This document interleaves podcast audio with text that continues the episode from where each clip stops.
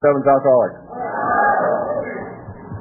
And I told my wife earlier I just hate speaking here tonight because uh, it's in front of your friends. You know what I mean? It's just easier to speak to people you don't know.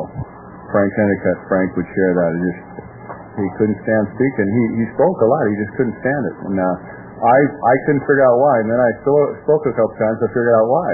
Because I'd speak and think about it for three days, four days and just nobody else was, but I'm thinking about because I'm never good enough. I'm never enough. I'm never. I don't think. I think maybe once, once when I was new uh, speaking, I I uh, I'd been about seven years sober, and I got to speak a few times, and I thought it's really unspiritual to listen to your humility, right? And then I heard this famous speaker who spoke all over that she'd listened to her tape. A good friend of mine said, "Oh yeah, she listened to her tape so she can give her better pitch." So I thought, well, she does it. So I thought, I felt like a like a movie star going to watch his own movie. You know what I mean?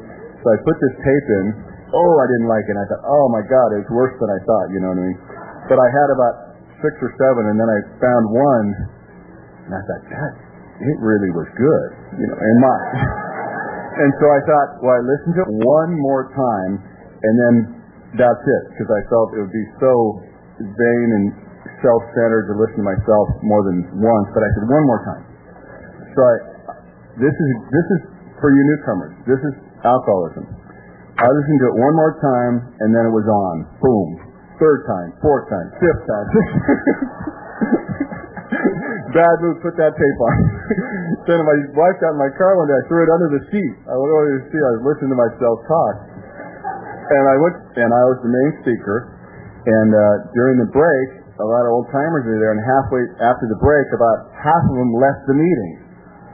And so these were people I knew for a long time. So I'm like, I'm wiped out. I, I mean, just like took the wind out of my sails. I, I thought, you know, I'm so self-centered. I think it's all about me. I didn't realize every week they come there to visit people and leave at the break. I just think, well, even if they did, if I was speaking, of course they would stay. You know how what I mean? And then I got up to speak, and I couldn't even speak. And I just bust myself. I can't even talk tonight. I felt like a guy a movie star realized, re, memorizing his lines for a movie. And I thought, so I stopped doing that. But uh, I'm uh, I'm grateful to be here. I love the people here. It was Craig and Ron and uh, Willie. Willie uh, Willie does a lot of work in AA over at the men's house, and uh, good to see you. We've we've had some uh, interesting discussions about trying to get some guys in there. trying to shade the truth so they get by Willie. as long as you get through the uh, get in the door, we'll work it out later. Um, and uh, got that from Bill Honeycutt, though, so it can't be all bad. Anyway, I, I love being here. I love being sober. It's an honor and privilege to be here. Uh, sounds very shallow and not like I mean it, but I mean it from the bottom of my heart. I, I, I got a call from Ron Taylor today, asked me something, and he said, we all should be dead. And it, he was joking around, but that's the truth. We all should be dead. You know, uh, in human history, we're the luckiest people in the world. And program and time. I mean, just for a second, I think, what would I be like? I don't because you think that. I think it helps. What would I be like if there was an Alcoholics Anonymous? Would I be 53, 53 years old? I mean, I got here at 30. I'm 20, 22 years sober, and uh, what would I be like? What would be happening with me? I don't know. I was so resistant. To, I went to therapy. That didn't work. I tried church. That didn't click. Uh, I tried working out to the gates of insanity and hell. You know, I was meditation and and Matt, my friend down here, got his legs crossed, and I see this inspirational tattoo on his calf. It says, "See you in hell, my friend."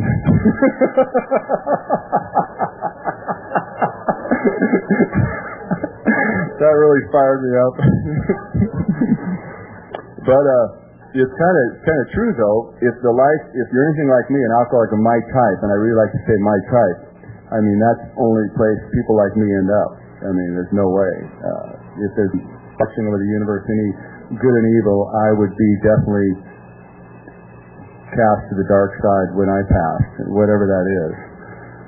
Um, anyway, I, I want to get my story done because I spoke a few weeks ago. Ron, uh, Larry called me this afternoon. I apologize for the people I, I spoke a couple weeks ago in a meeting out on Third Street, a really nice meeting, and um, I thought about that right after he hung up the phone and I thought about calling him back. I didn't have his number, but then I thought again, I go, well, yeah, but Miles, you really like to speak, so who cares if they heard you before? that's part of my thinking. It would be less than honest for me not to tell you all my thoughts here. See, I'm an alcoholic. I have many thoughts. I have a lot of committees up there, all debating and arguing all the time, and just working their numbers. And uh, you know, it's all about me and pleasure and comfort and me, me, me. And A has just taught me how to put that in the back burner because that thinking and we're acting on those thoughts always gets me alone and afraid and full of resentments and just not enjoying life. You know, this AA is the only way I've found to really give me the power to do things and give back to life to get the feeling I crave. The feeling and I found from Frank and Bill Huntington, I've got to love you. It's much more important than I think of you. The worse I feel, the more I need to love you and be kind to you and give to you and make you, because I want that back. Frank said this, you know, they say in the reading, the meditation the other day, he said unconditional love, and Frank is a very honest man, and he said, Miles, everything he did had a hook in it. Everything he did had a hook in it. Everything he did, he wanted something back. We, you know, it's okay. And then one of the reasons I had it, it's okay to be spiritually selfish. And I found this out, the true truth in life, the truth for me. I was always looking for truth, period. Truth, that's it. Put out love, forgiveness, harmony, truth, hope, faith, light, and joy, I get it back. If I don't, I don't. That's all I do. I'm 22 years. I've 22 years of doing this. All I have to do is take my inventory over the last two weeks if I start feeling bad and think, yeah, but look what you've been doing. Appearance, appearance-wise, I'm going to eight or nine meetings. I'm working. I'm doing all these things. But have I gone out of my way? Have I worked that spiritual muscle? Have I stopped to talk to my neighbor? Have I done any extra work? Uh, Mike's got Clayton here. Have I picked the kid up and given him some love? Just little tiny things. I don't. That I was. What am I not doing that I was doing when I was feeling good? You know, diet is very important for me. Exercise, sleep. You know, there's basic things. Dan knows. We know you know, I can be doing all good things, but if I'm eating crappy, I just feel crappy. and I never want to look at that. I want to say, no, it's got to be something deep and more intellectual, and maybe I'm from an alcoholic home. No. You've eaten too many, too much ice cream. That's all it is. and I don't want to face the truth. I would say, no, I want to eat ice cream and feel good. but large amounts until I pass out. the spoon and carton might make it back to the refrigerator off the floor, but it's usually just passed out next to me there. And uh, anyway, I was born and raised in Long Beach. I'm the youngest of three children. I was right here, stone's throw away, born and raised right here. Slept in this park here years later.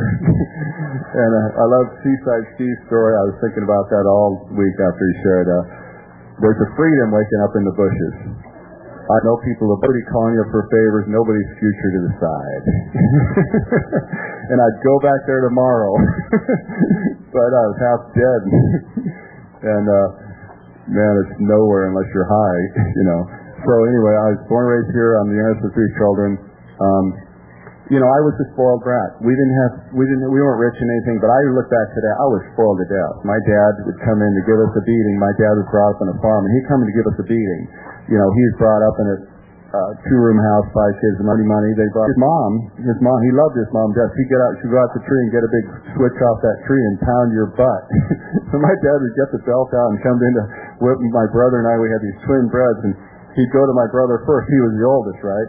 So he'd come in there and start flashing away at him and Bruce would, oh, and I was looking at this. I got to look at this guy being annihilated, and I'm laying there in the bed next to him, and I am screaming so loud and so hard. I'm trying to get the neighbors awake, and finally he comes over and he just goes, hits me a couple times. He goes, shut brother. Would always kid about that because he got a worse beating all the time.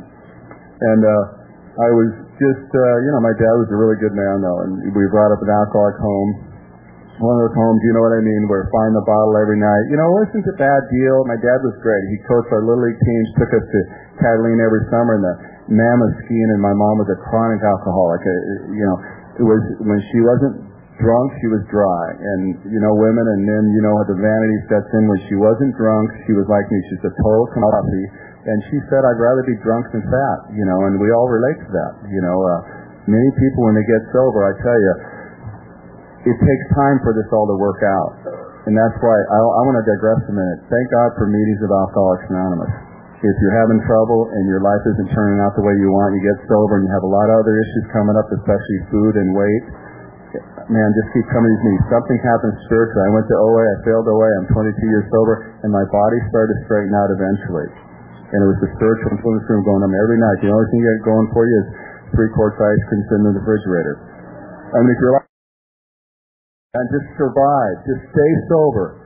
Staying sober is so important. I don't care what you have to do. I don't care if you don't work a step, don't call anybody. If you have to hole up all day, put the covers over your head. We have a lady in our meeting, Mindy. She'd go to bed at 6 o'clock or 7 o'clock at night. People go, well, you're avoiding reality. She'd say, no, I'm avoiding reality. I'm staying sober. And she had to do that for a long time just to stay sober. Whatever it takes, staying sober is that. If you're, if you're going to one meeting and you're staying sober, you're a winner today. That was the only criteria. You go to a meeting today, you didn't drink today, you're a winner today. Get in that winner circle, you know. And I thought, well, I got to do something more. I got to work these steps. I got to do those steps. You know what?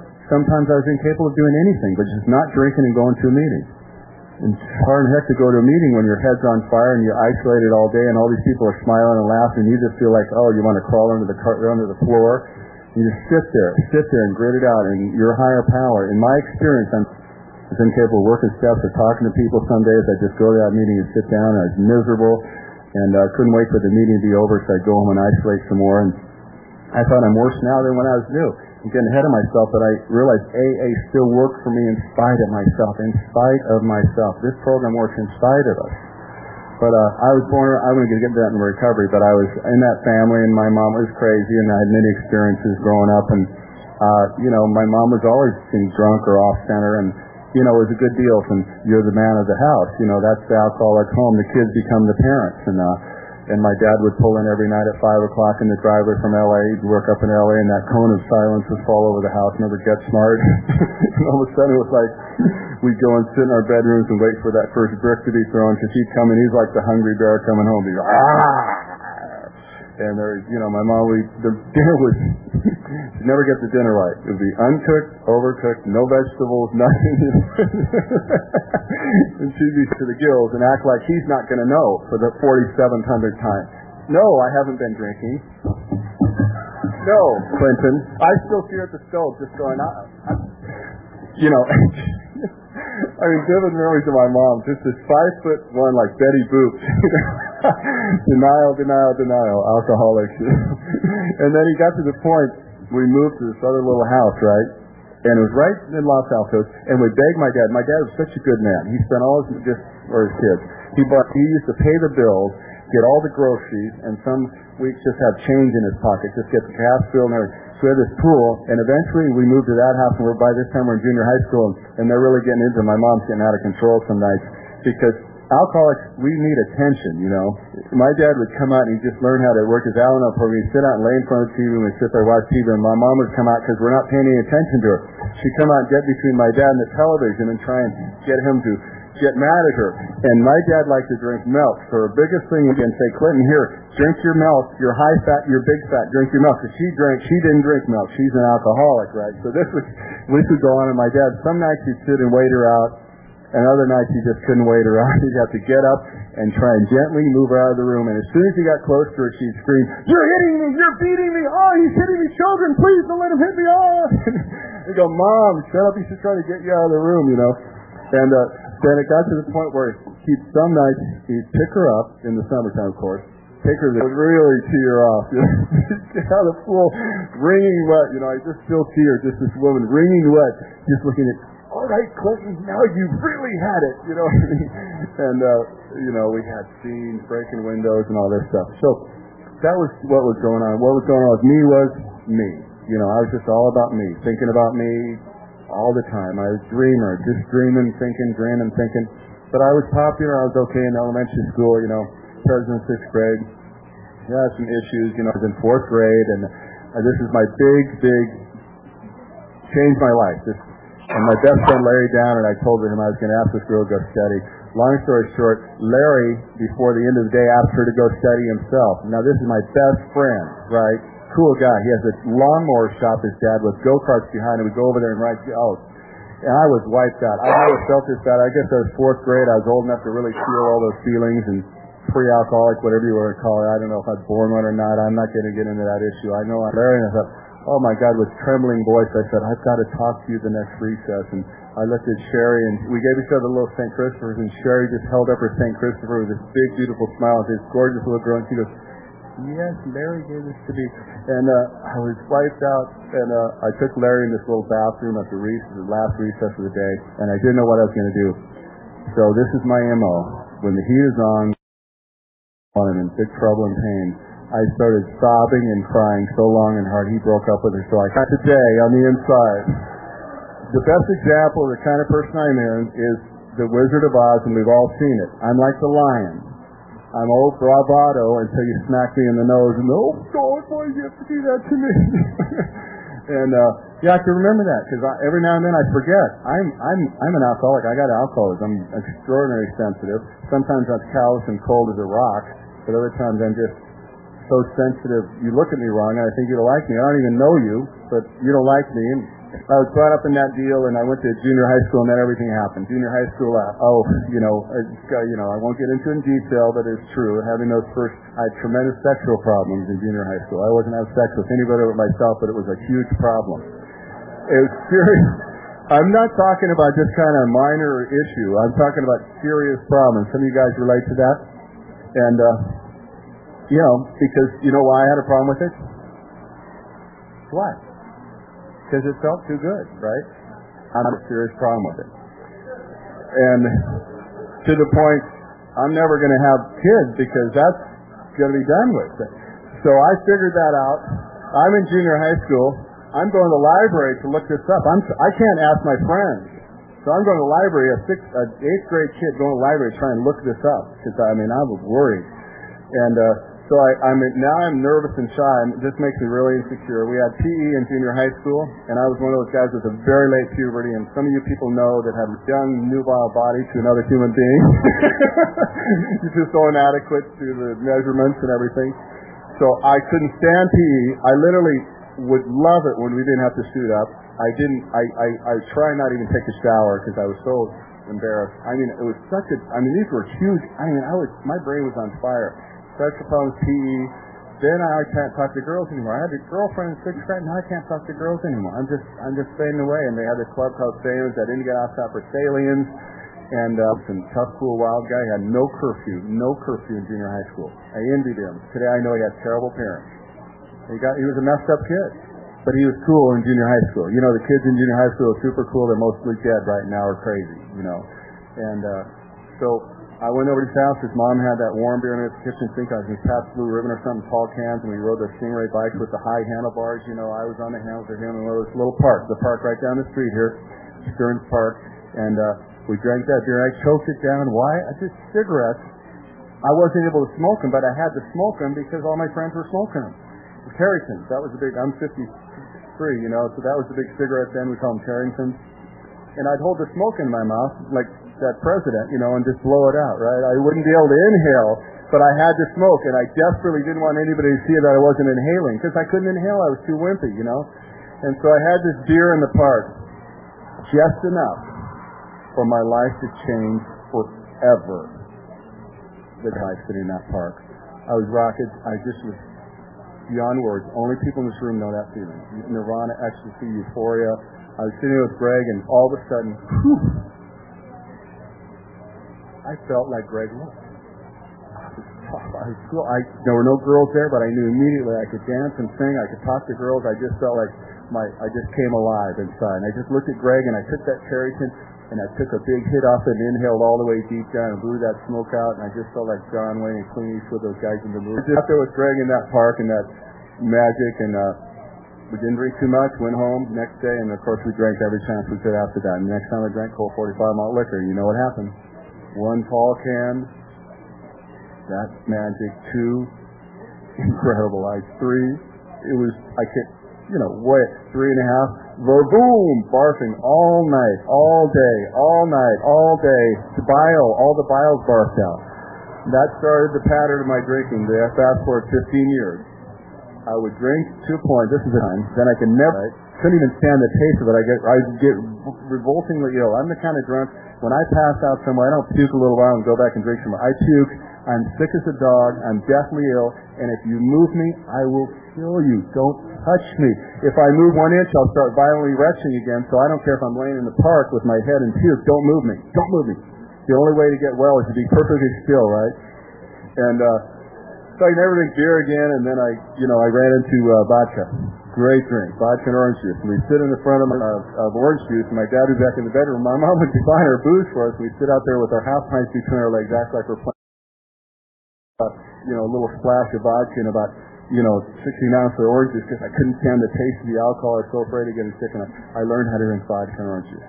That was awesome. I went from a pint to a half pint to almost a pint. Puked my guts out violently over a three month period of what you're drinking once a week. Could never drink vodka anymore. Couldn't even stand the taste, the smell of it. But I tried it. Vodka and lemonade, very short lived, and vodka Delaware punch even short on my system. I love Tom W. Said fresh alcohol. I got to get alcohol on my system somehow. Now I'm in high school. Bali Hai. Found Bali Hai. It was good. that lasted about two or three months. Got really sick on Bali Hai. Then for some reason I was able to segue into Spañada for a little while. Got sick on that. Now I'm done. I can't drink wine. I can't drink alcohol. I can't. I can't. So I'm with some friends and they bought a keg, a little pony keg. Remember those? And nothing's like that fresh beer. Remember those fresh beer? And it just was so fresh, I kind of got past the taste of it, and I choked up. Because in my high school, I was at Wilson High School, you know, 7 to 70. The coolest guys could sit down and drink a six pack of beer. You were on. You were there. And we'd drive around in our car, you know, when you throw a beer out the window, you'd listen, we'd turn the radio down real quick to make sure it gave a clink instead of a clunk because the biggest thing to drink the beer was essential. If you had a clunk, you were faking it. You know what I mean? Your machoism was decided you could drink six or eight beers or two six packs. You were like, you were like king. You know.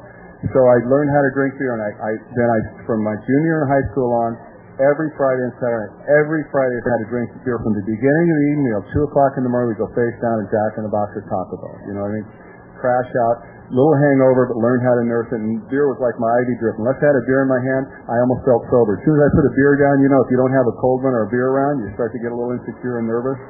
So I'd have that beer in my hand all night long, and and then start doing it on weekends sometimes. My best friend in high school, his girlfriend would say, Miles, why do you always have to have a beer in your hand? We'd play softball. I'd go, we got to get some beer. We got to get some beer. And I thought, just like all you guys, my God. And he got rid of that girlfriend because he'd gotten in the way of our drinking and having fun and I got to uh, played water polo and got scholarship. Well, I went to Long Beach City College and played real well. Monte Nitzkowski, great coach, great teacher, Barbara Talbot there. And uh, let me see what time it is. Eight o'clock. I know people don't want to hear what time it is because you're hoping it'll be later so you get out earlier. Now you're frozen. if you're like me, you're thinking, God, it's only eight o'clock. I got to sit here another 25 minutes, and this guy's driving me crazy. okay, think of me. I got to live with myself. I went to City College, played with Monte. It was great. Two great years. We won state championships, got honors, and all that stuff. But drinking every Friday, Saturday night, every Friday and Saturday night. You know, I got recruited to Cal to play water polo. Played there two years. We won national championships. Got to play at the Belmont Plaza Olympic pool between family, before family and friends. Got honors. So I had all this going on, and the drinking was there. Boom, boom, boom. Drinking was fun. Fun was drinking. Drink.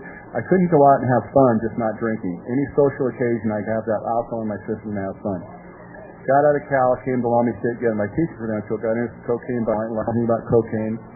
It's just like uh, Rusty says, freeze dried alcohol. but uh, uh, I did that line of cocaine, and I went and take a shower, and uh, we played these water polo games that day. We had three games played the next day, and we had this line, and uh, I went in the shower, and this thing went through my central nervous system and exploded, and I I was like, I was feeling better than alcohol. I couldn't believe it. Now, this internal, internal warning system said inside my body, very clear. It said, Miles, I tried to stop doing that because I felt I loved you too much. I made such a fool of myself. When I'm high and I'm cocaine, I tell you, I don't care who you are. I love you. I want to spend the rest of my life with you. I don't care if you're man, woman, dog, animal. You and I are going to travel the world. We're inseparable forever. It was like I was way out there and I was so humiliated the next day. It's bad enough drinking, but oh man, he just me the activities director because I wouldn't shut up, and uh, oh, higher, and uh, and I yet the next day I the humiliation, the shame, and coming down, and it started to take away from my physical fitness and my health because I was priding myself. You can pound beer and play water polo hard, but this was taking away this. I was staying up all night and uh, had to play three water polo games the next day, and and I started to swear off that forever. And then my life changed forever from that moment on. About 24 to 30, I went through these. I started to be a spree drinker, a binge drinker, because I I drink and do drugs, and I'd it, I'd be out of money after two hours, then scrape the weekend to borrow, beg, and steal. So that my life became a, just a living hell. You know, I, I'd get dry and I'd work out for four to six weeks. I chased the uh, physical fitness and the gates of insanity that I got myself in such physical shape that I have to work out two times a day just to keep away from. I get too nervous. I couldn't sit still. So when I was drinking and using, I'd be working out. That was my only advantage. tied up into that. And one time I tried to gain weight and, and lose, uh, gain muscular strength and lose weight. You know, getting one of those washboard stomachs and one of those physical fitness guys. Think anorexic 150, eating raw garlic and lecithin and carrot pulp and but I'm looking, you know, I'm, I'm looking at myself in the mirror constantly, and I'm going, but you're looking good. I start turning white, and I got a internal blockage, all in the vain attempt to try and live a life without drinking and using, you know. And I was, and I know what anorexia is now. I, I was looking at myself. I looked better the thinner I got, and my parents and friends were going, "You look terrible. You're turning white. Eat, eat. You're, you're melting away." You know. So I know this disease for me takes all forms and shapes. You know, Jerry M. Uh, from Bellflower Jerry's great. He said it's all under the big top. This alcoholism. You know, some people have the gambling, the, the sex, the spending. You know, it's all under this, this food thing is insidious because we got to, you know, anything that gives us pleasure, we have we have trouble with sometimes. So the biggest event in my life, and it changed my life forever. I was 27 years old. I went to a, a wedding. Jeff Burroughs, great ball player and friend of ours in Long Beach. My brother, he grew up with us, and uh, his son Sean's playing for the Padres. So it was a big event, you know, and. Uh, and at the end of it, I'd done six weeks again. My usual pattern was six weeks. No way. Anybody can go a month to six weeks. I run a marathon, do a 10K. No way. My mom is. I don't use for a month to six weeks at a time. It's been going on for five years now, but still. And uh, I went to this wedding at the end of the night. I wasn't going to drink. I wasn't going to use, but I'm an alcoholic, and I got alcoholism. I don't even know it. I'm the wrong people doing the wrong thing in the wrong place. I don't know. I'm powerless. I don't know. I got to drink like I take my next breath. Sure, at the end of the night, that thinking comes in, the alcoholic thinking. I say, I deserve a drink, and I take a beer. And my heart soars as the all night with me to get some a quart of beer, a case of, a case of beer, and a quart of tequila. So we went back to his house. Uh, we we had a line and a beer, and I just got started. and We ran down to get the liquor store at ten to two, and I'm driving back through Naples. And I didn't see this guy. I went through the intersection, but I'm not paying attention because you know I'm talking. I got to talk, talk, talk. And Mike is sitting next to me, who's a drug dealer yells at me, Miles, and this guy's walking right in front of me, and I don't see him, and I can't even hit the brakes, and I just slam into him, and uh, we pulled the car over. Well, about maybe 150 yards or something past the signal, he was jaywalking out of the old Divers Cove. It's the crow's nest now or something, and uh, I pulled the car over, and we walked back, and we stood in this circle around this body laying in the street. And I had a tuxedo on with my hair all slicked back, being the Great Gatsby. That was my image that night, and uh, I looked at this guy and alcohol was telling me, what a bummer. We want to party. I don't care about this. Let's party, party, party. Alcohol was telling me, man, this is no good. I don't care. We'll deal with it tomorrow, tomorrow, tomorrow. People in this guy goes, Did anybody see who hit him? And this one guy goes, oh, some big car hit him and took off. So we immediately just walked out of that circle and uh, went around the corner, and Mike went back and he said, the ambulance there, there's nothing you can do. So we went, got in his car and drove to his house and partied with a vengeance all night. And I stop at this point because many people in this room, I'm sure, had that night or that event in their life when they did something horrible, their family, a friend, or loved one, or and used and used to get out of their head. And I did all night as long as I could. So of course, I always run out of money and people to use. That's my story. I run out of money and people to use and I had to come to the next afternoon, and we got an attorney and just handled it all out of court. The attorney met with the police. Uh, he he turned he turned me in to them, and uh, they I said I was too distraught to stay at the scene. I lied. Um, he was uh, blood alcohol over the legal limit. He was jaywalking, so it got all handled. But the guilt was there. The house right over here and that became my ace in the hole. The last seven years or five years of my life, I'd go to my grandma's house when I was down, and I had no money, no place to live, and she'd take me in again and again and again. That poor woman, God bless her. And I did it like any alcoholic. I was so depressed. Drinking didn't wasn't an option. I ate around the clock, and I slept for two weeks straight, just avoiding reality.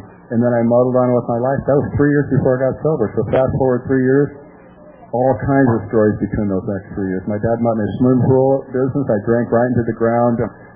So I'm at my granny's house. I'm finally turning 30 years old. What am I going to do with my life? And finally, I caught a caught a break. I always liked to work out. I ran into this girl who taught aerobics, and I started teach, take, taking aerobic classes back then. A lot of men were starting to take them. Was, and uh, when it was Jane Fonda with this girl, and we learned all the workouts. She became my girlfriend, and I started teaching aerobic exercise for a living. And I taught in Belmont Racquetball Club. Uh, Toledo NATO Bayshore Congregational Church uh, Community uh, Memorial Hospital, the nurses. I had my life. I finally found a life. and then about I'm running the Long Beach Marathon, not even working out, advertising my workouts, so I take on more workouts, more exercise, right? I think, what is wrong? I'm trying more sex. I'm trying anything I could. Half my body's going, eat, floss, gluttony. Half my body's going, what's wrong with me? What's my problem? We're now we're in aerobic competitions. I teach the competitions. I'm competing with these other aerobic instructors. We finish our performance, and people are just going, nice job, good, march me down Second Street and go, hail Caesar, Miles, you are the king. I felt this, you know, when you do something, you teach your heart, and you feel it's going to change your life, and people go, yeah, that's that's real good, real good, Matt. Thank you very much. See you. So I just, uh, and I had this thing inside. I didn't know it was alcohol. It was this dark hole. So three, three and a half months in, I didn't know what my problem was. I said, I I couldn't stand the way I thought and felt. Every day, that spring, like Clancy says, was getting tighter in my stomach. Tighter, tighter, tighter. Now, a car, a 10-year-old Volvo was like a new car for me. I got money in the bank. I'm meeting with the Dixie Ranch people with a doctor. His wife has taken my aerobic class. He's a doctor at Memorial, one of the foremost cardiologists there, was in on the, the bypass, that heart bubble thing. And, uh, he, we're meeting with Victor Ransom. I'm sitting down. He goes, what kind of salary you want? He wants me to teach aerobics while he does the cardio. And we're sitting with the Victor Ransom people right down here by Marina Pacifica. I'm sitting in those rooms with those people. Now remember that feeling. You're sitting with people and you have that feeling in your life with alcohol. You can't imagine your life without it. I'm sitting in those rooms and I had this feeling of intense impending doom. And I felt like telling these people, hey, time out. Can you just can I free frame life like Twilight Zone? Can you all sit here and can I go over here for a couple weeks and just sit in front of the TV and figure things out? I mean, life is moving. You can't tell everybody, hey, I, I don't want to do this anymore. I don't know what I want to do. I thought I want to teach aerobics. I don't think I do, but I don't know what else I want to do, and I can't not teach aerobics. I can't brainstorm. I go, I need a vacation. That was it. I mean, it was a brainstorm. I thought, wow, I've been working three and a half months. Normal people take vacations. So I took this girl to Palm Springs. I thought that would be the answer. We get to Palm Springs. On the way, we stop at Hadley's, gets a little deal going. We're in Palm Springs. I swear, this this is the true version. We're cruising to Palm Springs. I'm feeling worse than when I left Long Beach. This feeling has now moved into the terror zone. I'm like, I'm just, I, I'm, I'm an apple. Miserable. My life has never been better. This beautiful girl, we're in Palm Springs. I am absolutely out of my mind. We go to this beautiful time sharing unit. I'm in there with this girl looking at her, and thank God she came with me because I was able to identify the problem. And you know what the problem was? That girl. Of course, that girl. And just like a big brain, just goes, wow, it's the girl. Oh, I'll suffer through two days with her, and every girl around looks better than your girl. You know what I mean? I don't care if they look better or not, you know, whatever you need, right? So, anyway, I didn't know this was alcoholism. I didn't know I was out of my mind. This beautiful girl has done nothing wrong. So I get back to Long Beach. I took the vacation. I'm ready to break up. We pull in the driveway, and I said, Janet, I don't know what's wrong. Now, how many of you guys use this line? This is really unique. I don't know what's wrong. Maybe we need a little break. That's real classic, right? it means, could you wait in this closet for like two weeks or so. I want to go out and adventure with life, and if I can't find anything better, I'll be back. But, you know, and turned around, got in this little blue Volkswagen, drove around the corner, and my guts fell in the street. As soon as that car went around the corner, I was like, come back! and then my head exploded. I was totally gone. Best saved my life sitting there in the middle of the street I went in a house. I thought, oh, I'm my, talk about gut training.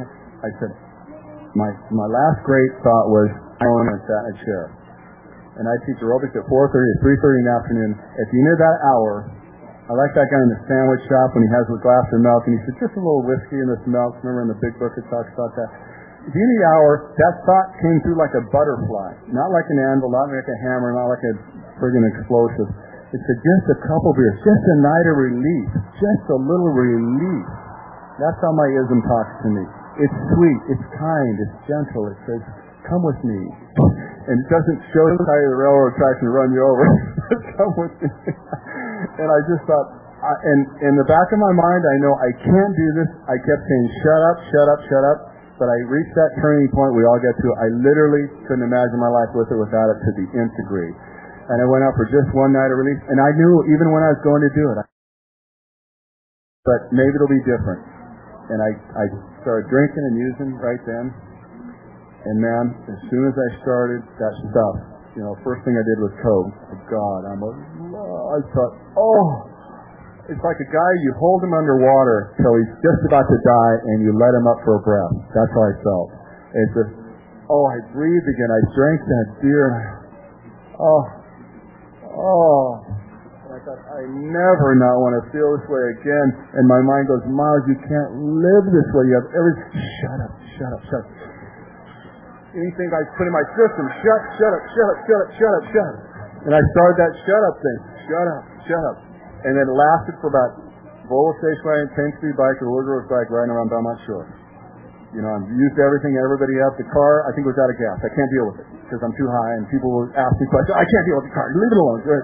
The bike, the bike was worth the money. First person who give me money for it's gone. So now it's 10 speed little girl's bike. Nobody really wants it. So I'm ripping around Belmont Shore. I'm like that witch in the Cyclone of the Wizard of Oz. Ah!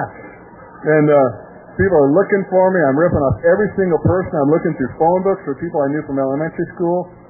And I, thank God, I can't put it together. It's a total blackout, whiteout, you know, deal. I don't know where I slept or where I got money. I just did it. And, uh, and, uh, I was moving too. I wasn't laying around, man. I was moving all night long, man. And, uh, the last week or two, what happened was I stopped being able to turn my head off. And it was really scary. When I stone cold, I felt stone cold, sober in reality, doing coke and drinking and smoke. I just felt like clear. It was like, whoa. It's like watching a TV station that's out of it, and then every time it gets clear, then I got clear, then it begins clear, clear, clear, clear, clear. Oh, and I nightmare, sober night, drunk, loaded nightmare. And I was sitting there and I couldn't shut my head off. I ran out of people and I just got so tired. I was sitting down at Bogart. Bogart's where used to be renewed certificate. Some of you know it. And I was always looking over my shoulder. I had a lot of people looking for me. One guy kept telling me these guys are going to really hurt me. And you know, when you're, you don't care when you're and uh, I sat there and I called my sister. I don't know why I called my sister.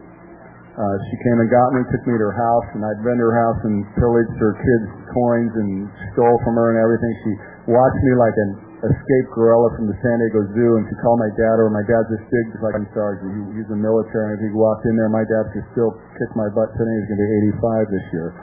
And uh, he walked in, he said, "You're coming with me," and he took me to his house now it's a one bedroom condo on Ocean Boulevard. My mom's drinking around the clock. He took the ace in the hole away. He saved my life. Took the ace in the hole away. My grandma's house. He said you're not going back there. And my brother been telling him that for years. He put me on the uh, he put me on his bed. I passed out for two days.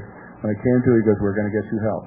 Now I'd been to A. I took my mom to A when I got out of college. Up there, I knew her. I, I she was a good soul, man. She everybody loved my Mrs. E. They called her Mrs. E. She was a gal. But she was, you know, she's a bad mother she's an alcoholic. But she's a party girl. And uh, my dad looked at me and he said, okay, we're going to get help. And so we started looking for help and driving around these places. And we, I, I, I don't even remember the name. I think they were called treatment centers. But I'm not an alcoholic. Cocaine was non-addicting. 1982 Medical Medical Association said so. So we're driving around looking for these places up in L.A. I, they're really seedy places. Where Betty Ford didn't exist yet. So we don't know what to do. And he's driving to this one place, and I go, Dad, please don't put me in there. You know what I mean? And we drove home, and after two days looking, he was going to go take a day off for himself. And I'm on the couch. It's 10 o'clock in the morning. He's out the door at 10. He's probably back at 5. So I figured I got a day of slush, gluttony and sloth. Now, drug dealers are calling the house, talking to my dad. My dad's afraid of no man. My uncle's a cop. He goes, come over here. Get this fucking, you know. And because it was serious, some of the money I owed. And, uh, you know, drug dealers, oh, they want their money. These guys, you know. So anyway, on the couch, I'm laying on the couch, and I, he's at the door. It's right over here, and I gave him one of those one eyes from the couch. I go, "Yeah, Dad." He goes, "Get up and get help." I go, "Yeah, Dad. Yeah, Dad." And I said, "My dad has always been there for me. My dad's the love of my life, and he's never not been there for me. He, he I'm sure he hated me, loathed me, but he loved me like a man. Any man could love a son more. Uh, I don't know." And uh, he looked at me one more time, and he saved my life. He, he, and this is big. If you know my and man, I tell you, that I cried for my first five years every time I shared that. Because if you have the relationship with one person in your life who loves you more than anybody in the world, who will never turn their back and never, no matter what, and he threw me into the wolves. And he knew I had nowhere to go, and I was down and out. And I did like Al Rosencrantz and any good alcoholic does. When he said that, I electricity went through my body. I jumped off the couch. And I was terrified. This man who done everything for and I said, oh, whatever, Dad. And he found a place and said, we're going to take you on Monday. You can come in if you show up Monday. So I went and we'll go take you for an interview. If you pass the interview, you get in. So that weekend, my girlfriend took me back in. So I spent the weekend drinking beer because I couldn't deal with my feelings. I didn't know what feelings were. I drank beer all weekend, and then uh, Sunday morning I had a tall neck Budweiser, which was my drink of choice, and a wad of bubble gum on the nightstand. I woke up with her, and I took the gum and popped it in my mouth and took a hit off that Budweiser. And she looked at me. She goes, "Are you going to do that again today?" I looked at her in the grave. What does it matter? And I put the beer down and the wad of gum, spit it out, and I said, "Whatever." And the next day I went to Impact Recovery House, and you know, we only newcomers and people who everybody in this room remembers our first day. I mean, my God. But let us not forget that. The only thing worse than drinking is not drinking. For me. For me. That's my story. I hit a man in accident. It doesn't matter. Sobriety is nothing for me. I hit a man actually died. I really don't care if I live or die. I did, but I didn't. You know, I'm too chicken to kill myself and all that. People with morals and principles commit suicide. And they did a little interview, and I went out to say, my dad, they're going to take me. And my dad, I always cry when I to my dad looked at me and looked around that recovery house. And this is not a pretty place. It still had dirt in the ground. There are people of all different ethnic auras. Didn't look like anybody intelligent was there. My dad's a very educated English major from Iowa. And he looked at that house, he looked at me, and he just broke down and started sobbing. Just sobbing. I mean, racked with tears. And I tell you, I'd like to say it broke my heart, but I had no heart left. My heart was as cold as a stone leave. I couldn't say anything. I couldn't say I'm sorry. I said that a billion times. I couldn't comfort. I couldn't put my arms around him. And I just thought, two out of three kids ain't bad. Just what do you care? If you feel that bad, take me home. You know, set me up again. You know, that's those crappy thoughts we have. And he left, and they took me in. My intake counselor was Ed W. He's 18 years life, 18 years sober, 44, 18 years of his life in prison, 44 years sober. Uh, no, he was 44 years old, 18 years of life in prison, and four years sober. Now this is the guy who's going to and he's got tattoos up and down his arms like mad here. He's chain smoking Camel cigarettes and drinking drinking uh, uh, he's and drinking coffee. And I'm thinking, I'm taking his inventory right away. You know how we are. You know, I'm a water polo player from Cal, of course, don't you know? and he looks at me and goes, Miles, we didn't ask you to come here, something like that. Because I told him right from the get-go, I said, you're not going to tell me anything I don't know because I'd been around and I'd been to counseling, and, and he said, we didn't ask you to come here pretty much. And he goes, this program is so, he goes, mouth your best Now, that was the silver bullet. It went right through me. I was ready to hear, like Frank said, I ran that around my pea brain a couple times, and I could do nothing to dilute it. I could do nothing to think that away or put him down or somehow, you know, judge it. Because nobody ever said that to me. He said, Sue, we don't have time to straighten out your thinking here. Whoa. He's like two for two. I was going, how did he know I was such a deep thinker? You know, I mean, we alcoholics, we are just deep, and I, I got to remember, everybody in this room thinks the way I do. What's life all about? Why are we here? What's the purpose? Where are we going to go after we die? Are we really going to go? You know, I can do that inside of half a second. You know, so uh, and then he said, Miles, this program is so simple. If I put a $20 bill on the wall, all you got to do is get out of your chair and grab it. And with that, he threw me in a meeting May 24th, 1982 at 9 o'clock in the morning. Then the A before, I didn't know this was A. I didn't know it was A. I didn't know the Recovery House was a program at all. It's just a recovery house. From their stories. Tough, cool guys I wouldn't mix with ordinarily. You know, like Edward and I are talking about. I thought they wouldn't like me either, you know. Uh, 18 to 64 men and women in there, pretty roughly dressed, and uh, I listened to their stories, and man, my heart took a took a skip a beat, and I thought, my God, I didn't know anybody did the things I did. And then later I got to realize I didn't know anybody felt the way I felt. I didn't know that. I'm in a room full of guys. If you're like me, the curtain came down. I was really upset. I demanded they call my father. He's on the way home. Call my dad. You ripped me off. You didn't tell us a religious program. And they insisted it wasn't a religious program. And they're saying the Lord's Prayer. Does that make sense? You're new. You, you tell me, right? so I sat there and I don't remember saying anything. And these guys came over. Guys in the group, men and women. The men came over to me. Men I didn't even know. Treated me nice. Now I'm an alcoholic. I didn't know I got tremendously low self-esteem me. That made me feel really good and I never want to forget we don't have an easier time with this God stuff either. And I got it from them. I couldn't have got it from a guy dressed up like me, but from another newcomer, it was really good. And they said, it's not a religious program, it's spiritual. Then the next guy comes up, he said, hey, Holmes, it's going to be all right. And so I had to straighten him out because he thought my last name was Holmes. So I said, my name's Miles Evans. Please get it right. So that became the joke. And then they took me to a meeting. I'm short on time. Uh, they took me to a meeting, and I literally fell in love with the people of Alcoholics Anonymous. I fell in love with them. I loved them from the start because I had such low self-esteem. I had hit a man and killed a man in action. I really believe that my second meeting I went to when I walked out of that room, I never want to forget this. I really believed, the bottom of my heart, this is rigorous honesty, if you get to know me, you won't like me. I'm sure. Especially the things I've done because the things that have people truly love me. I have to carry that around like an albatross in a weight. I may have some kind of a lifeboat. I'll never be free of the guilt and fear and the shame. And these people, the more they heard about me, the more they love me. And I cry when I think about that. And that's what we have here. You know, Frank said is that we're lucky people in the world, the love we have for each other. I mean, it, it you know, it's so insane to think that we're, we're, you know, I always think about this. We're not perfect people. We're born in the world. We've all done terrible things. I shouldn't be preaching, but I just think it's just, you know, I made some mistakes. I would take them back to that guy. Hey, if that's what it took, and it came to the crossroads, you know, and I, I had faith, I believe I would, you know. But a counselor in recovery house, a counselor, guy was a few months sober, he said, put yourself in that man's place who you killed. Put yourself in his place. You're dead, you're gone, he's here. Now what do you want? Come from your heart. Think what you want for him. What do you want? Do you want to take the life? And that came really clear to me. You know what I mean? And so that's it. You know, I, I get to do this. No, no problem to me.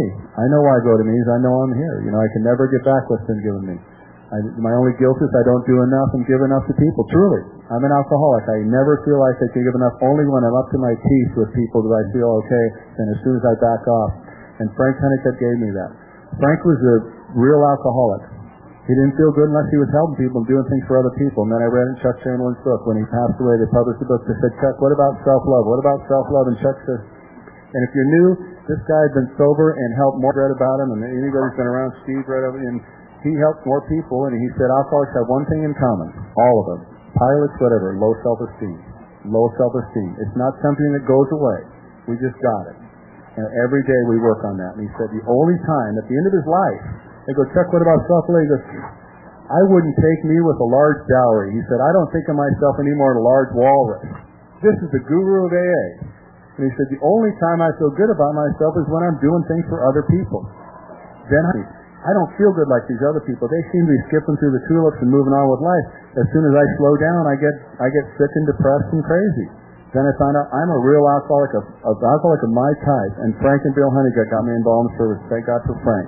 And he taught me the sickest people in this program, and I'll say this, sit down, the sickest people in this program continue to study themselves and get better. It doesn't mean don't work the steps and take an inward step. Don't take, don't read anything into that other than I need to do way more action than analysis. analysis for me leads to paralysis.